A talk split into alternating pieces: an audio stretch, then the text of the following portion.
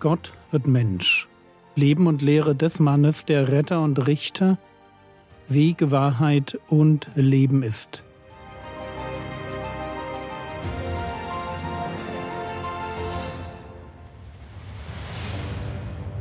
Episode 376 Das Bekenntnis des Petrus Teil 5 In der letzten Episode haben wir gesehen, dass Jesus seiner Gemeinde also den Menschen, die ihm folgen, die Verheißung gibt, dass der Tod sie nicht aufhalten kann. Die Gemeinde Jesu Christi ist von Anfang an als eine Gemeinschaft für die Ewigkeit gedacht und gemacht. Bevor wir das Bekenntnis des Petrus verlassen, müssen wir noch einen letzten Punkt besprechen. Matthäus 16, die Verse 18 und 19. Aber auch ich sage dir, du bist Petrus, und auf diesem Felsen werde ich meine Gemeinde bauen, und des Hades Pforten werden sie nicht überwältigen. Ich werde dir die Schlüssel des Reiches der Himmel geben, und was immer du auf der Erde binden wirst, wird in den Himmeln gebunden sein, und was immer du auf der Erde lösen wirst, wird in den Himmeln gelöst sein. Vers 19 ist nicht ganz einfach. Ich werde dir die Schlüssel des Reiches der Himmel geben. Schon in der letzten Episode haben wir gesehen, dass das Bild vom Schlüssel etwas mit Vollmacht, mit Schlüsselgewalt zu tun hat. Jesus hat den Schlüssel des Todes und des Hades. Das heißt, er hat das Recht, Menschen aus dem Totenreich herauszurufen. Er ist der Herr über den Tod. Und so gibt es andere Schlüssel in der Bibel. Von den Gesetzesgelehrten wird gesagt, dass sie den Schlüssel der Erkenntnis weggenommen haben. Sie haben also den Zugang zu echtem geistlichen Wissen unmöglich gemacht. Oder in der Offenbarung treffen wir auf einen Engel, der den Schlüssel zum Abgrund hat. Der Abgrund ist eine Art Dämonengefängnis, und der Schlüssel steht als Bild für die Vollmacht, Dämonen aus dem Abgrund freizulassen, beziehungsweise den Teufel in den Abgrund hineinzuwerfen. Oder von Jesus wird gesagt, dass er den Schlüssel Davids hat. Der Schlüssel Davids ist eine Formulierung, die Jesaja verwendet.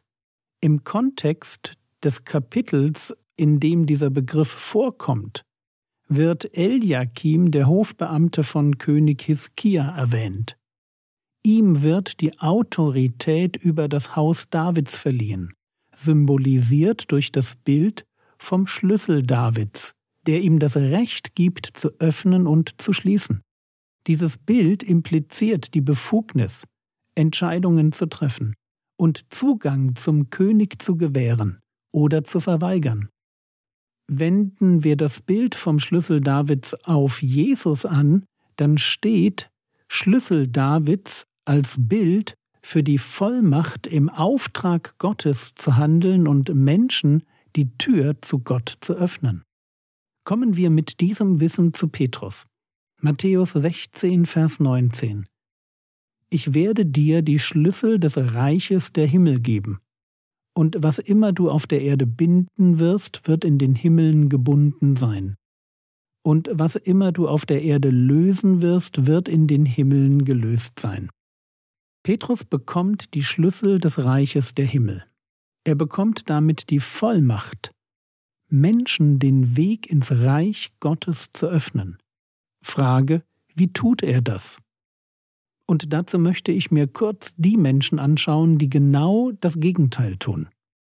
Matthäus 23, Vers 13. Wehe aber euch, Schriftgelehrte und Pharisäer, Heuchler. Denn ihr verschließt das Reich der Himmel vor den Menschen. Denn ihr geht nicht hinein, und die, die hineingehen wollen, lasst ihr auch nicht hineingehen. Hier sind die Leute, die das Reich der Himmel vor den Menschen verschließen. Während Petrus aufschließt, schließen die Schriftgelehrten und die Pharisäer zu. Frage, wie schließen sie zu? Antwort, durch ihr falsches Vorbild und durch ihre falsche Lehre vor allem sogar durch ihre falsche Lehre, durch die falsche Betonung von Geboten, die Gott nie gegeben hatte. Das, was wir schon beim Thema Überlieferung der Ältesten kennengelernt haben. Falsche Lehre, aus der dann auch ein falsches Leben entspringt. So eine falsche Lehre verschließt das Reich der Himmel vor den Menschen.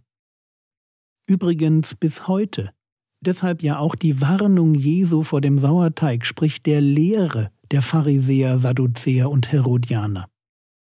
Wenn die falsche Lehre der Schriftgelehrten und Pharisäer das Reich der Himmel verschließt, dann bedeutet das wohl, dass Petrus, wenn er die Schlüssel des Reiches der Himmel bekommt, derjenige ist, der gute Lehre bringt. Ein Schlüssel schließt auf. Gute Lehre, sprich das Evangelium, ermöglicht es den Hörern, dass sie sich bekehren, dass sie in das Reich der Himmel hineingehen. Aber es geht um mehr als um das Evangelium. Deshalb formuliert der Herr Jesus, und was immer du auf der Erde binden wirst, wird in den Himmeln gebunden sein, und was immer du auf der Erde lösen wirst, wird in den Himmeln gelöst sein. Was ist damit gemeint mit diesem Binden und Lösen? Lasst es mich so erklären. Im mosaischen Gesetz gibt es das Gebot, am Sabbat nicht zu arbeiten. Das Gebot ist klar, aber die Frage, was denn nun genau Arbeit ist, die wird von Gott nicht explizit beantwortet. Jetzt könnte man annehmen, dass das genau so von Gott gewollt war. Aber in der rabbinischen Literatur aus der Zeit Jesu werden trotzdem Sabbatregeln aufgestellt. Bestimmte Handlungen, die das Sabbatgesetz nicht erwähnt, werden nun entweder, Achtung, gebunden, also verboten, oder gelöst, das heißt erlaubt.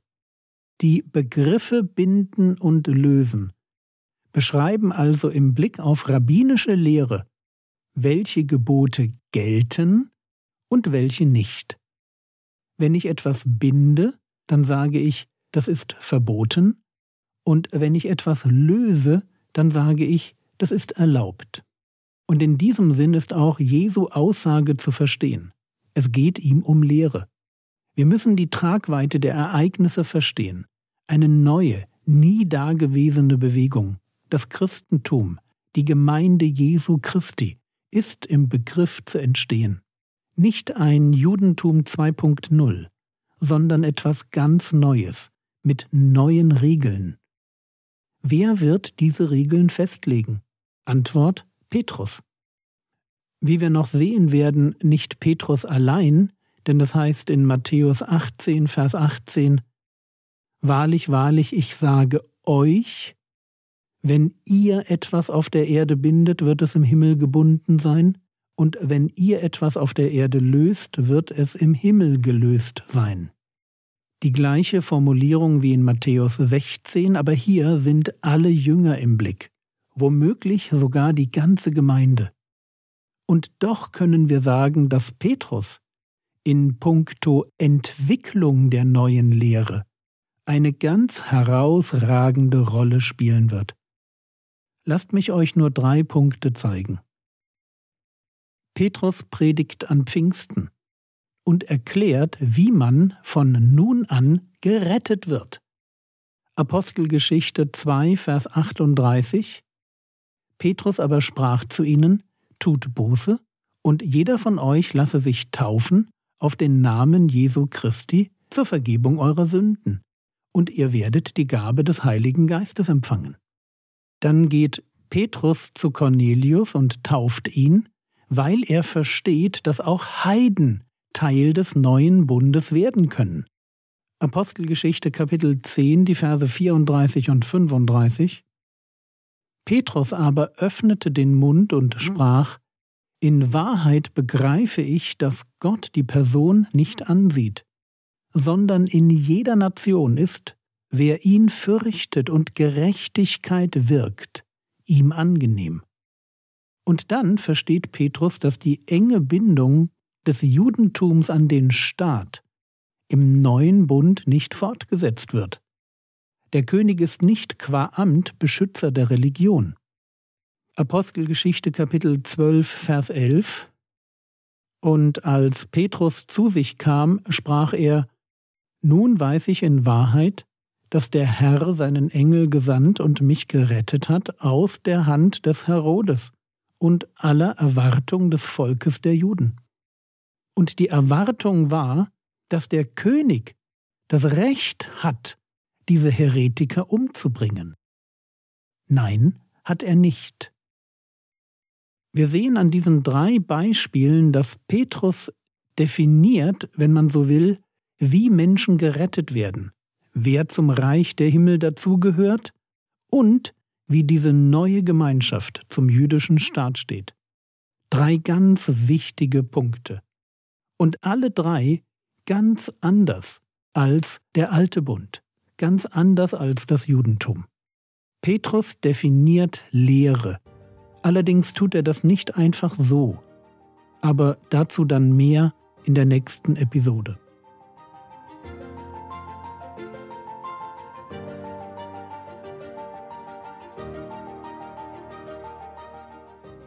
Was könntest du jetzt tun? Du könntest dir Zeit nehmen, um Gott dafür zu danken, dass er jemanden geschickt hat, der den Weg zum Thronsaal Gottes für dich frei gemacht hat. Das war's für heute. Engagierte Christen machen oft zu viel. Achte auf genug Freude und auf Ruhezeiten in deinem Leben. Habe einen Ruhetag. Christsein ist ein Marathonlauf, kein Sprint. Der Herr segne dich, erfahre seine Gnade und lebe in seinem Frieden. Amen.